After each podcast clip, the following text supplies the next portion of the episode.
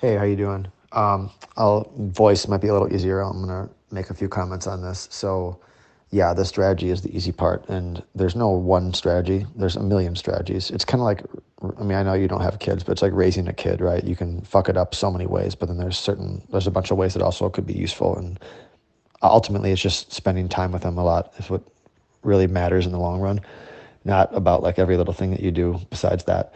And with trading it, there's every one of us has a different personality, different skill set, different um, good and bad things about us. I guess maybe that's not the best way to say it, but um, you know, I, I, like the game theory and the whereas everybody's stuck and they have to get out because they're they're buying and selling for these reasons, and I'm pretty sure that they're they're in a bad position and there's going to be a move the other way. Like I think that way a lot.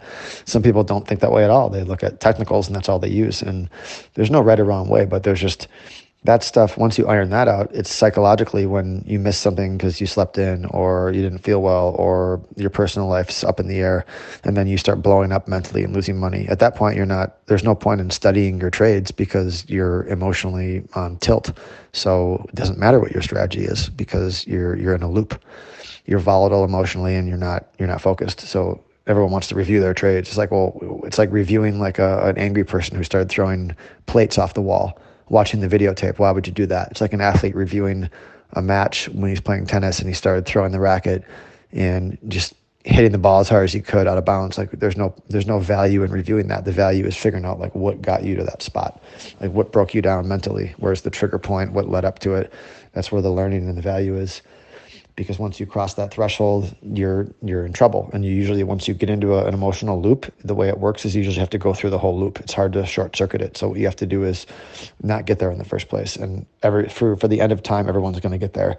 And what some of these videos talk about is like, can you shorten that emotional reaction to make it be not last for hours or days, but sometimes, no matter who you are, how long you've been doing it, um, it it just gets you for a long time. Like something really bad happens that's way past your threshold, and you might stay in it for weeks or months, um, a little bit, and it's it you, you feel like that should never happen, but sometimes it just does, and that's a learning experience for you then to go through that and deal with the low energy and the whatever the apathy and things that come up. Um, it could be self doubt, whatever it is, and then you get out of it and you learn next time I, I don't want to go back there, and I'm gonna be I'm gonna make my system better and it's crazy. That's just the way it is. And does it get better? It's yeah, you get better at dealing with it, and you get you've you just keep learning and growing, right? You get a little bit better each time, but sometimes you come in here. I believe that you come in here with this personality that you have, and a lot of it's just kind of the way it is, and you have to learn to work around it the best you can. And some of it is is hard to totally change. Like you're not going to totally change your temperament if you're really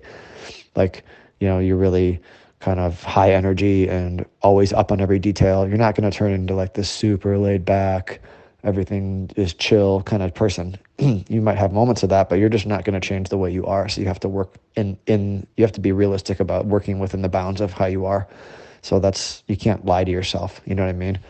Um, so in terms of studying like Roger Federer, he used to as a kid, um, and you know, you know, obviously know who he is now, but the success he's had. But as a kid, he was crying and throwing rackets and beating himself up constantly. And you can you can look into some of the interviews and, and see some of his story online. There's some articles about how he eventually learned to stop doing that because he realized how much when he beat himself up a lot, it never made him better. So what's the point? Like he still got the lesson, but the in, insane self beating, which has been a problem for me in the past isn't really making you better. You think that it is. You're like, I'm accountable. I want to be professional, so I'm going to really crack down when I don't do well.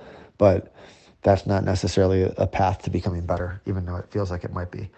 And it's not possible. I agree with you. It's it's not. Um, you cannot override this all the time. This is just part of life. The up and downs are never going to stop coming. This is just what we signed up for, and it's just retooling and accepting yourself at, a, at some level where you're like, this is how I am. And I'll give you an example in trading. Oftentimes, um, I might think I'm going to hold something for two months because I really like it. And then all of a sudden it goes against me and I can't hold it for two hours. It happens again and again and again. So I have to understand that, like, even though I have good big picture ideas sometimes, that I've been trained. Um, not only by my background in short-term trading in the 10 years I spent 15 years doing that, I've also been trained, or my personality is just that I don't like having things go against me and I have to somehow uh, incorporate either smaller sizing or getting a position that starts to work right away if I'm going to have a bigger hold, I can't hold things against me. And maybe a really strong level of conviction can change that and the right sizing can handle that. But it's just been something that's happened again and again for me. So going into a trade, I always try to trick myself into thinking that it's going to be different this time. But ultimately, the same thing happens over and over again if I try to pretend like I'm not the way I am. So I have to work with the constraints I have. And then maybe over time, if I size right and I have a big picture idea and I write down why this trade's going to last three months and it might go against me a little bit. And since my size is okay, I can handle that pain. Maybe I can rewire my brain and handle some more of those trades. But you can't fight who you are. You know what I mean? It's kind of like the alcoholic who goes to the party and pretends like he's not going to have a drink and everyone else is drinking. That's just stupid because you know you're not going to be able to resist it. So you can't put yourself in the position.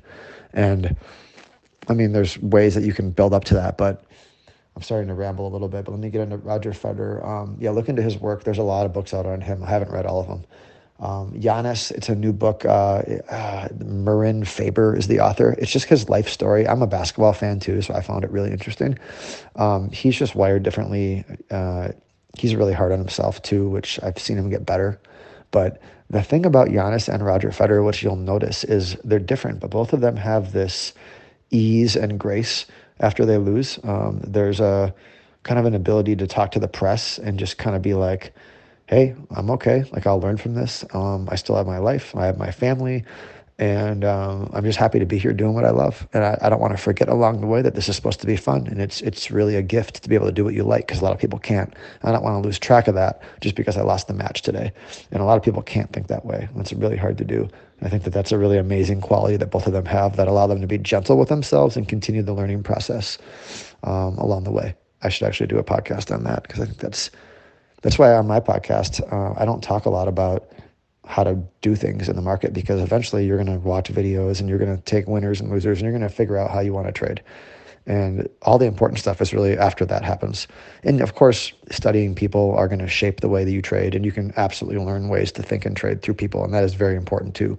But it just isn't really um, the way that I've decided to go about it because it's a personal art form, and it's hard for me to just tell people how to do that and certain people, you know, talk to you, get to know you better, and then sometimes, you know, we learn how each other trades and we pick up things that we want to use for ourselves. But um, I think the other stuff's more important to ultimate success because if you stick around long enough, you're going to pick up things that work, and then it's just a matter of of managing yourself around that, which I think is the hard part. That's and I've been doing it for almost 20 years, and I've had multiple times during it that um, I want to I wanted to quit and never wanted to look at it again, even though I love it, and uh, just get so beaten down. And ultimately, uh, that's just supposed to happen. I think I don't think anyone look at all the best fund managers or market wizards. They all have the the same things happen to them.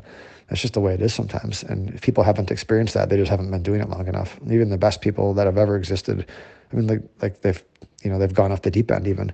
So I haven't gone off the deep end, so that's good. But on a day to day, day to day, it can be really tough sometimes. I remember going home in tears in my car in my 20s when I've been struggling for a long time, working really hard.